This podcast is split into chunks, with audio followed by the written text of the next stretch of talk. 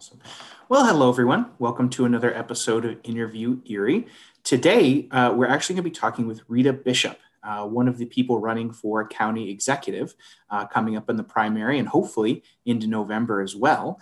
Um, Rita has a, a fantastic story. Um, I actually, before I started the interview, I was doing some research and I went on her Facebook page uh, for her county executive run, and she had a wonderful kind of bio on herself with some great stuff that we're going to talk about today.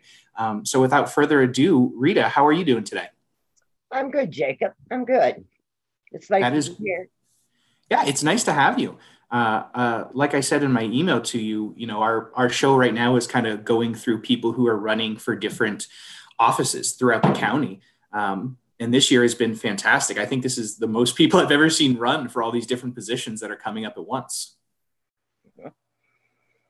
Um, and so, kind of how I just wanted to start our interview was just, um, you know, one of the first questions we ask: Where'd you come from? Uh, you know, where where do you think your story starts? Well, my story starts in West County. Uh, I grew up live still to this day uh, just outside a small town called Albion.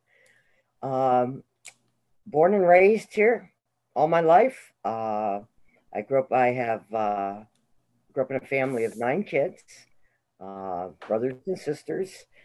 Grew up on a farm uh, from, you know, the time, you know, growing up on a farm out in the county, you know, most kids well, not most, every kid around this neighborhood, when you grew up in on a farm all summer long, you worked on the farm. You worked on the farm when you got home from, from school. And from the time you were old enough to make money, you worked for other farms, picking vegetables or whatever to help pay for your clothes and stuff. Every kid did that. And every kid in the neighborhoods helped other farms. That's just the way it was. Um. I went to Northwestern graduated from Northwestern. I went to work for Marx Toys. Now, you might be a little younger in Marx Toys, but a lot of older people do. Yeah. Uh, but uh, a lot of people around here went to work for Marx Toys. I went to work for Marx Toys until they closed in 1980. And at mm-hmm. that point, I decided to go on to college. So I put myself through school at Edinboro. I worked, I did tutoring, I cleaned classrooms, I did whatever. I took out loans, the whole thing, put myself through school. After that, I then went on to work for Erie Business Center. I taught uh, computer science classes. And this was way back when it was all starting. Okay. Mm-hmm. this was quite a while ago. After that, I started my own business. I started a computer training center called Personalized Computer Instruction. Most people in the county, even to this day, still remember PCI mm-hmm. on another instructor from Erie Business Center, and I started the business. We trained people all over the county, all kinds of businesses. Matter of fact, Erie County government was one of our big contracts that we did for years. Uh, we did that for 16 years. Excuse me. And then I went to work for Hamot as an IT coordinator for them for their hospice in Great Lakes. From there, I went to the county, and that has been where I've been since. And it'll be almost 11 years I've been with the county.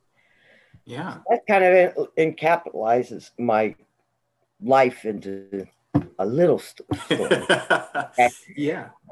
Yeah. I mean, there's a there's a lot there. I mean, it's it's kind of interesting. You know, I've I've met quite a few people who have grown up on farms, um, and I, I usually find that's a, a, a very kind of Pennsylvania thing. Once once you get outside of like the two or three big cities in this state, um, you know, there's a lot of that kind of, of rural living and living on a farm. Um, what what what do you think you learned from you know growing up on a farm and working every summer and kind of paying your own way even as a kid? Well, hard work, hard work. You learn to work hard. You learn responsibility because every kid that grows up, on a farm uh, learns that. I talked to a gentleman the other day. It was an interesting concept. He said most people that grew up in on farms went to work in labor industries, manufacturing, construction, because growing up on a farm, you learn to work hard. Mm-hmm. And so many went. And he said, part, part of the problem, and it made sense. He's, you know, that you don't grow up on farms anymore. There aren't many farms out there. Most of the farms, you know, they're there, the land's there, but not the, the farm itself, not the production. That they don't get, you don't have that same work thing. Uh, but yeah, growing up on a farm, you know, because every kid in the neighborhood, all your communities were the same. We were all the same. We all had the same values. And that old thing about we all had many mothers growing up. Mm-hmm. You did, because every kid in the neighborhood didn't matter whose house you were at, that mother was the boss. Yeah. Yeah. yeah, that's that's really interesting. I, I think that's something that you know uh, distinctly different different than you know how me and a lot of my friends grew up you know we very rarely you know that was our field trips as we go out to you know pick fruit or go to a farm or something like that but we never really got to do any of that. You know, our summers were more about having fun and less working. well, it is a different time. So you never milked a cow, right? No. I can say I've never done that. I've always been interested in that. Definitely. It's something it's very interesting to me. Yeah. Well, we could probably arrange it sometime for you. I do have friends who still have some cows. there we go. There we go. Yeah. No, I mean that's it's a very interesting thing because uh, you know what what kind of farm did your parents have? Well, basically, we had our farm. What we weren't commercial. Our mm-hmm. farm was just for ourselves. You know, we raised our own uh, cows for beef. We raised we had our own milk cows, pigs, chickens vegetables. We canned, my mother in the summer, we canned everything that could be canned. Uh, you know, tomatoes, peaches, apples, green beans, you name it, we canned it every summer. Kind of why I don't can today. no, I can understand that. Yeah, but there's only me. So how many? What are you gonna do? Can two jars or something? So you're gonna buy it, you know. So yeah. Okay. Um, you know, you it seems like you have like a really great kind of fondness for that time, and you know uh, that kind of interaction and relationships you have with different people. Um, is is there any like memory that really stands out to you? Um, you know, from your childhood working on the farm or or anything like that? It's funny. My neighbors, they live on Conneaut Creek. And they had this great swimming hole. Okay. In the summer, every family, when it was haying season, if we were doing our haying, all the neighbor kids had to come help us. When they did theirs, we went and helped it. But it was great after every day of doing haying, all the neighbor kids, we went to this swimming hole. And what's funny is there's a family that lives down next to my neighbors I grew up with, this new family, and their kids are using that swimming hole again. Nobody has swam in that hole for years, and their kids are swimming in it. It's you know, it's great. You know, and we did everybody did everything together in the winter. We all went sled riding together. We just mm-hmm. did everything. We rode bicycles. Well, if you had a bicycle most of the people in my neighborhood, we didn't have bicycles. We had horses. We had horses or ponies. Yeah. We were lucky if you had a bicycle. And if you did, it was called a junkyard bike mm-hmm. because it was pieces and parts of bikes put together. Very interesting. Yeah. I, I mean, nowadays it's kind of the opposite is kids want horses and ponies, not bikes. yeah. Right. Yeah. Yeah. Definitely. Interesting. Interesting. So you know, kind of moving on from that, I think it's very interesting that you got into kind of computer science kind of at a, at a very early stage in kind of its adoption, you know, nationwide and across the world. What kind of drew you to that? Well, um, I don't, you know, I don't know. When I went to school, I thought, okay, this is the up and coming thing. And to be honest with you, the very first computer course I took was basic, okay, mm-hmm. programming. And I thought, oh my, what am I doing?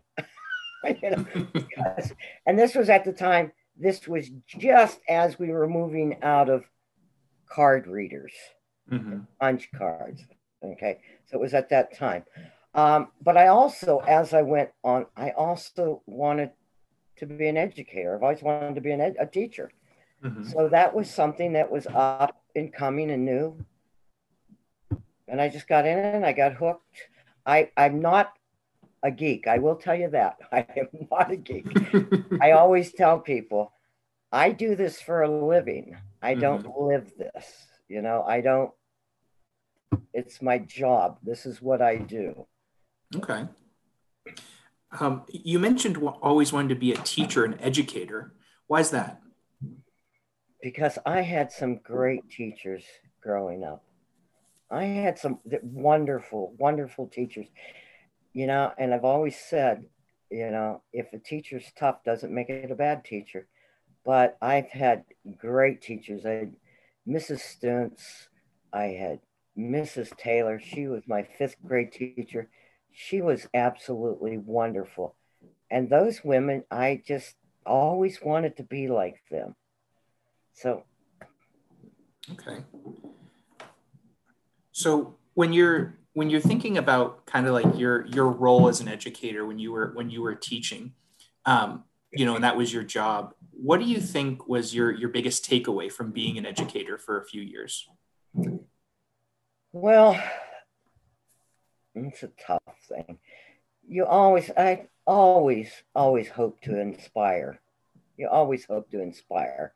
Mm-hmm. I know that we trained, and when I taught in my business was actually training, we taught classes for 16 years besides the when I taught for Erie Business Center. We actually taught classes. So we taught people skills that they needed to get jobs. We mm-hmm. basically mm-hmm. taught all the Microsoft products.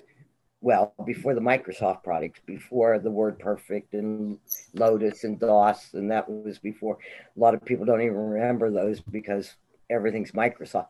But we taught all those things because people needed those skills in order to get jobs. So it was, it was good to know that you were you were helping people move forward in their careers. Okay.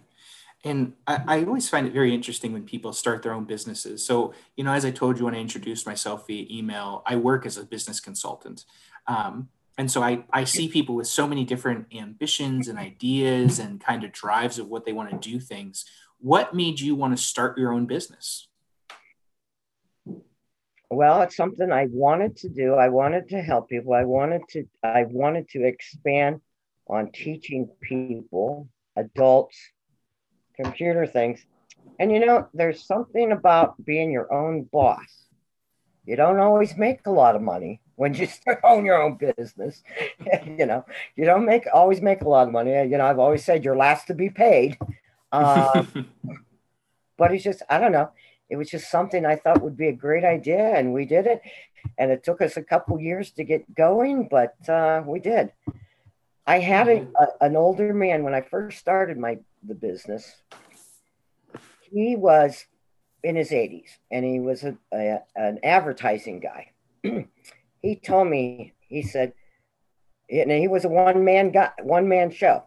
And he said, when you start your own business, you do everything you can do yourself. Too many people want to be the boss and they want to farm it all out. They want to have all these employees. Do what you can do yourself, and that will build your business. Yeah. I mean, it, it definitely makes you, you know, a more confident and informed entrepreneur. Sure. Sure. Mm-hmm. And when you you did it, you had a business for 16 years, which in itself is very impressive. Um, you know, one of the things I always teach when I, I do first step classes for new entrepreneurs is, you know, 33% of small businesses fail within the first three to four years. Um, what, what do you think was the kind of the key to your longevity, why you guys were able to hang around for so long? Um, honestly, we had great contacts. We had great contacts. We, and majority of the people that backed us in business and continuing our business and getting contracts, helping us with contracts, were women, were women in positions already. Uh, a woman named Linda Stevenson, she was with the banks for years. She's retired mm-hmm. now, but a lot of people know Linda because she's with the Athena program. She gave us our very first contract when the men on the board were like, ah, they're new business. And she said, give them a chance. You know, so we, you know, all of our contracts, it just built and built and built. The more people got to know us, they liked us. We were all very personable. I mean, we were mm-hmm. likable people. Um, yeah. So, you know, contacts are a great thing. Networking, sometimes, and reputation. Your mm-hmm. reputation will make you or break you too. So, oh yeah. We always had a great reputation, also. That's fantastic. I mean, that's that's really when I when I I talk to people who start their own businesses. You know, I always try to ask, you know, what was their secret? And I think you you hit it right on the head. Is you know, you really took the initiative and said, what what can I do, and what am I willing to do, and and going forward with it to to make your business succeed. Mm-hmm. Yes, we didn't make a lot of money in the beginning, mm-hmm. but you know, we stuck with it. it's perseverance, right? Yeah. Yeah. awesome. So, but the next question we have is, you know, where are you going? Where do you see yourself going from from now until whenever you want to, Rita? I'm going to be the next county executive. That's where I'm going. And I'm going to do things for the county. When I say the county, I mean all of the county. Mm-hmm. I mean all 21 townships, all 14 boroughs, and the two cities. you don't realize there's two cities in the in the county. Did you know that? The I did know that. yeah. And Corry is a city. People don't realize that. But there's a whole lot of townships and stuff. Everybody's going to be covered. I we need to expand our resources. So that is where I'm going. Okay. What and anybody what, wants to come along with me. Yeah. What made you want to run for county executive? Okay. I have worked for the county in the actual county for 10 and a half years. Okay. I've worked with the county for many years. I worked actually when I had, when we had our business, personalized computer instruction, we actually, that was started during the Lynch years. Okay. And Judy Lynch was always a big supporter of us. And that's part of why we, we trained people at the county that Judy Lynch supported us. um, so I've been involved in the county for a long time, but being there for this 10 and a half years and a, as an IT specialist, I have been in the trenches. I've been in the trenches. I've seen it all. I've seen how things work. Uh, I just think we can do a better job with things you know, the counties, the counties, uh, what's the word I want? The, the reason the county is there is the county takes in taxpayers' money. Okay, now we get a lot of money from the state and the federal government, government also, but those taxes that the taxpayers pay, that is to support services that the county is to provide for the taxpayers it's not that money isn't meant to give it to this organization, this economic development organization, and this this company that's going to do some type of survey for the county on something that's out of Pittsburgh and stuff. If you're going to do that, at least do it local. We have a lot of services that are offered by the county, and a lot of that money is not going where it's supposed to go. And I think that's why the taxpayers are so upset because they see their taxes go up and up and they're not getting the services that they were meant to get to. The county is a huge umbrella. People don't realize all the things that fall under county government. That is all provided and to be provided for the taxpayers. Mm-hmm. So that's the big issue, besides helping outside I'm a firm believer, you know, that if you start the top down economy thing doesn't work. It hasn't mm-hmm. worked since Reagan put it in. And, you know, if we build our base, our townships and boroughs, and build them up, everything will flow up. We keep dumping, dumping, dumping money into the city, and I don't have anything against the city, but it doesn't do anything any good to dump it on the top if the bottom isn't getting any of it. Mm-hmm. Those are, you know, those are the reasons I'm running. Yeah, I mean those are those are good reasons. Definitely, I mean it's it's definitely a concern. I think is on everybody's mind. Um, you know, and especially at a time uh, as we're coming out of this pandemic, when some people are still economically uncertain, they want to know that there's there's something there and that money's being used effectively. Um, so when you're talking about obviously you, you hit on a lot of a lot of different issues in what you just discussed there. Um, but what do you see as you know maybe your your top one or your top three things you think um, you know you would you would tackle first uh, as county executive? Okay. Um, one of the things you know we need to have skilled labor in the county uh, we can tear down every old manufacturing building there is in this county. But if we don't have skilled labor, companies aren't going to come and build in your county. You have to have skilled labor. You can talk to any any union, the carpenters, the laborers, the pipe fitters, the electricians whatever. They will tell you they are desperate for workers. Okay. Mm-hmm. Well, for one thing, if you have an empty lot and you're a company and you want to move to Erie, your company, who's going to build that building for you? Nothing exists without the trades. Nothing. If you don't have the trades, and we don't have skilled labor like that, we have got to get skilled labor, skilled labor trained Jobs will come. Skilled labor pays good money. I always tell a story about a friend of mine. He's 27. I'm not going to say his name. Everybody knows that knows me knows who he is. He's 27 years old. When he was 21, he went to one of the local car dealerships to be a mechanic. Okay.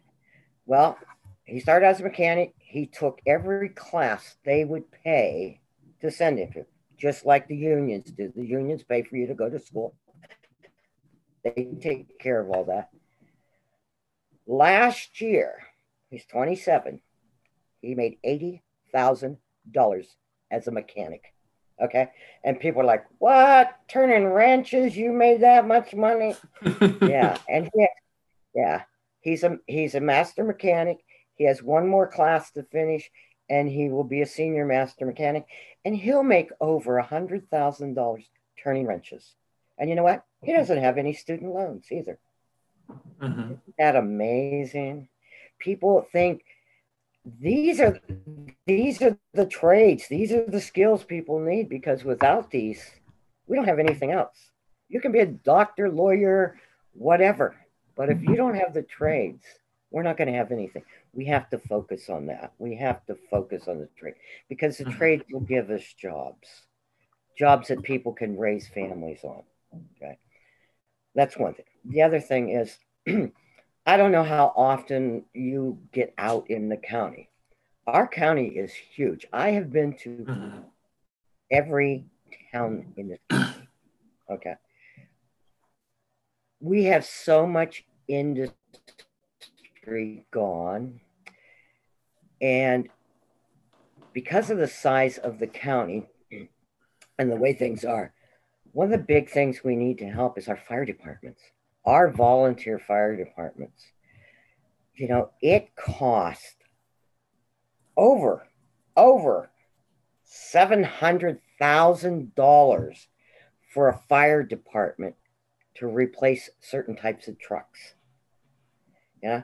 And with the pandemic, they couldn't do their raffles, they couldn't have their dinners, they couldn't rent out their halls. They lost so much funding in their fundraising that they do that they're they're hurting. Yeah, they get some money from the state and they get some money from each of their townships they're in to help them. but it is not enough money. And the other thing is, is we don't have any incentive for anybody to become a firefighter. You know, young people don't want to do it. For one thing, you don't get paid to do it. It's volunteer. If you take classes now, a lot of them you have to pay for your own classes because the fire departments can't afford to pay for you to take classes. Okay. And then if you become one, you can't just join and get jump on the truck. You have to be certified in everything that you want to do with the fire department. Okay. So then you do all this. Okay. You become a firefighter, Jacob, and you're at work. You get the call, there's a fire. Now you have a choice. Do I leave work because maybe my employer doesn't pay me for that time I have to leave? Or do I stay because I have bills to pay? We have to help them.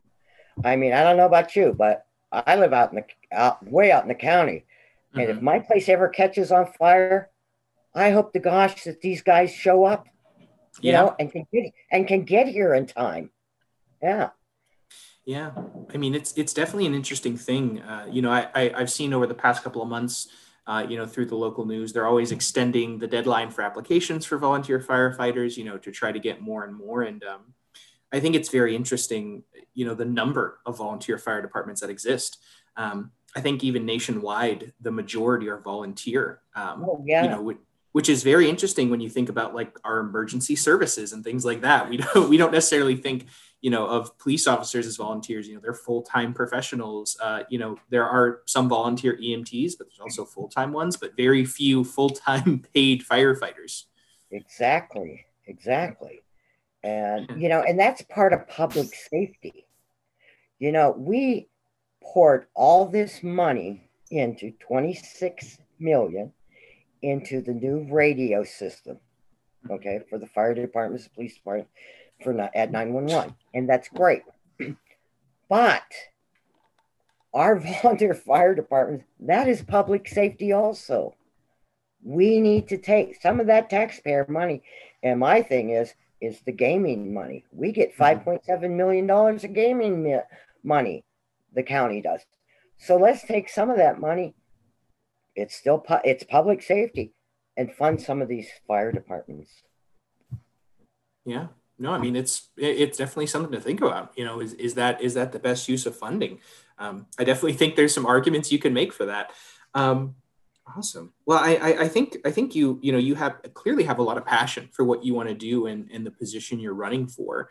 Um, you know, and, and you've thought about some of the things that are really affecting the county. And at least for me, I, I knew about the two cities, but I did not realize we had 21 different townships um, within the county and just how how how big Erie County actually is when we when we put it in comparison to some of these things.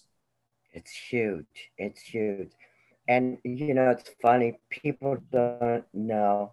I had people say, Wow, I didn't know Union City was part of the county.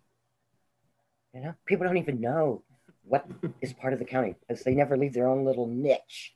You know? mm-hmm. It's huge. It's huge. And there's, you know, there's poverty everywhere in this county.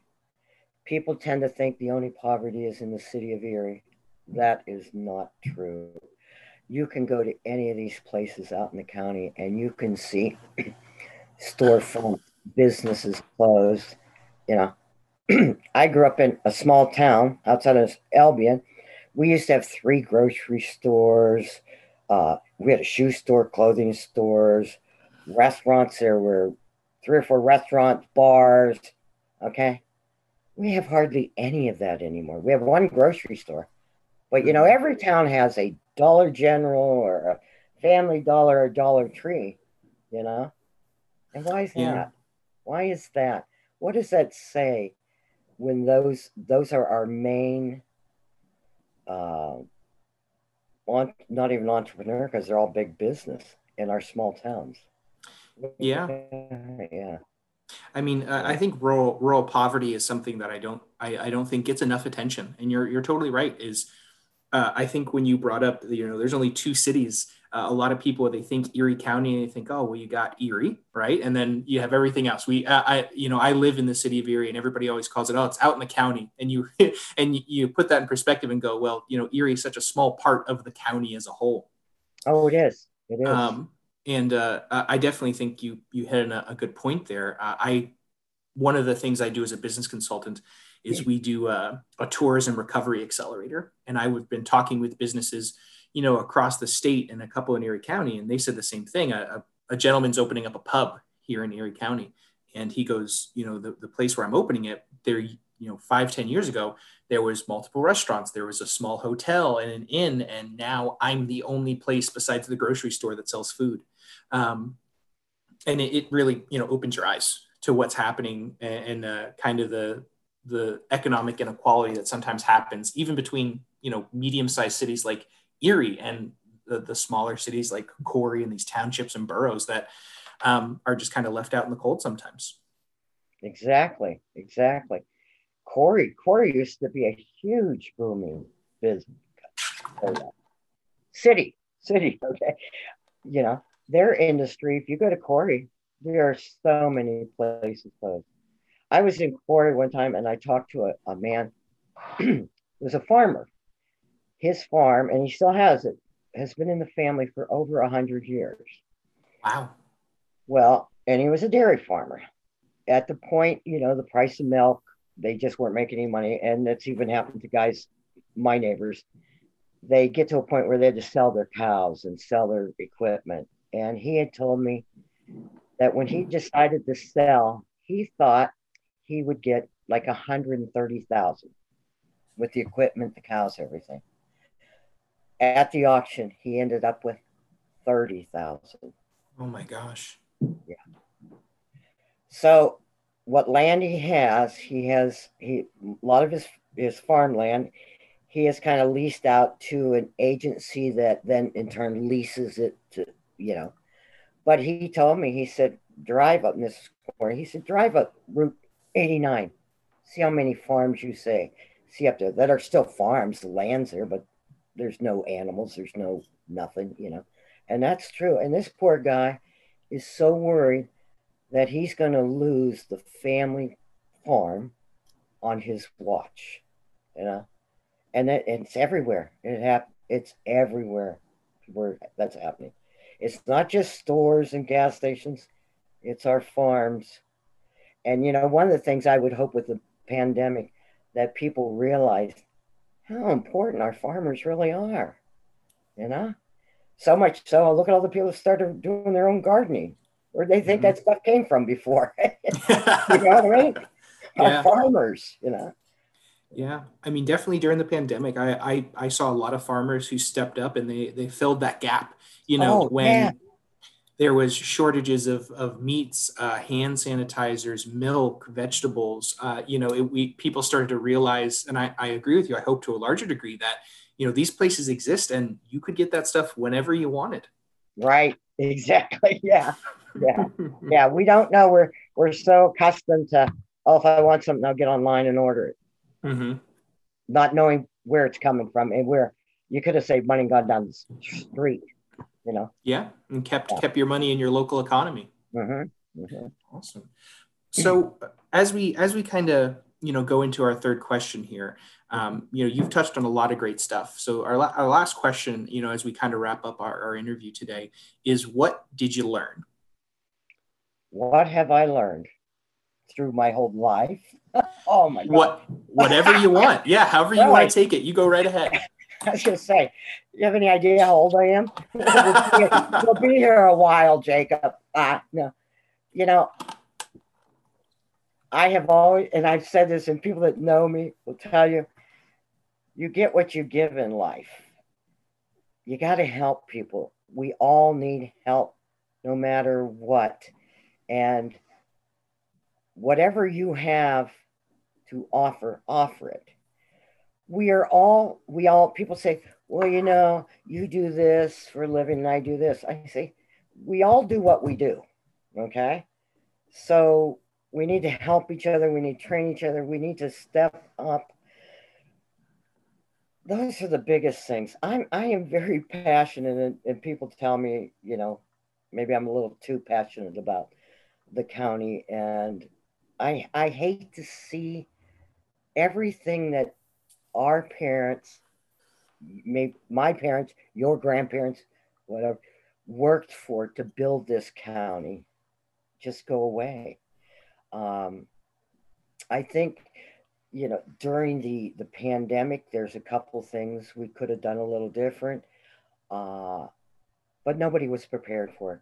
Nobody was at all prepared for this. And nobody's to blame. You know, people want to blame Kathy Dahlkemper. A lot of it, she had no control over. The governor makes the decisions for a lot of it. We got to stop blaming people and learn from what could have been done, what needs to be done. We need to be prepared, prepared for things. Uh, one of the, the only thing I think we could have done a little bit better is all of the money that became available for small businesses. I think we could have focused a little more on getting people that know how to fill out those applications so uh, to go to small businesses and say, do you know how to do this? If not, let us help you do it. Because I'm sure there were a ton of mom and pop or or new businesses that just started that didn't get money because they didn't know how to do it. I yep. think we could have we could have helped there a little bit more uh, because there are a lot of companies I know I've talked to people that they didn't get it because they didn't know how to fill out the stuff. They didn't know what the requirements were we could have helped a little bit more there. Okay. Uh, and I, I think you you hit it right in the head. I mean, we all need help, and and what you can offer, offer it. Um, you know, if anything, I think that's a very that's a very timeless sentiment um, that I think transcends anybody's age, where they're from, you know, any era. It's all about coming together and helping people where you can and how you can. And I think the pandemic made us aware of how important the people around us are. You know, we get wrapped up in technology and we tend to ignore the people we care about. So I think some good things, unfortunately, some good things came out of out of the pandemic, the closeness of families, children. The school thing was a little crazy and still is, but we live and we learn. And hopefully hopefully that's the big thing. We learn from the things you know, and I, I, think that's a I think that's a great place to end our interview for today. Um, I want to thank you so much for joining me, Rita. Uh, you you really uh, have been a fantastic guest, and I appreciate you um, joining me on this journey of these three questions of where'd you come from, where are you going, and what have you learned. Um, I really appreciate your time today. Well, thank you, Jacob. I, I enjoyed talking to you. I really did. It was nice to put a face in a name. That's awesome. And that was an interview with Rita Bishop, uh, a very interesting individual running for county executive uh, in Erie County. Um, you know, just listening to that interview and, and listening back to it now, it was so many great things that I really uh, learned from that. So let's let's have a little bit of a recap, right? So Rita grew up on a farm, uh, you know, right outside of Albion. Uh, had uh, eight brothers and sisters, big big family.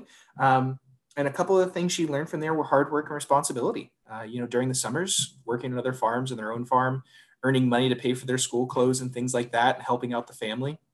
I think that really you, you can kind of hear that in how she talks and her passion that that that has translated through her life. Um, hard work and responsibility. Uh, in 1989, she started her own business. So Rita not only is a is a is a longtime public servant and a hard worker, she's also an entrepreneur and a former business owner. Um, a big step for anybody. I mean, it's it's a risk to get out there and put your name on the line, your money on the line, uh, and really pursue that dream. And she did that for 16 years, which is really impressive. Um, throughout her life, she had many influential people, mainly her teachers, uh, people who inspired her to want to teach other people and inspire the people she taught. Um, being able to do that, for me personally, I think that's a great thing. Being able to teach, being able to inspire, and know that you're helping make a bigger difference, even beyond just what you're doing initially. It's really, really interesting. And then finally, uh, one of the things Rita said I, I thought was very impactful. We all need help, and what you can offer, offer it. I think if we take nothing else away from this episode, it's that Rita Bishop is a very helpful, passionate person who is here to do the best they can in whatever they do. So thank you all for listening to another episode of Interview Erie, and we hope to see you next time.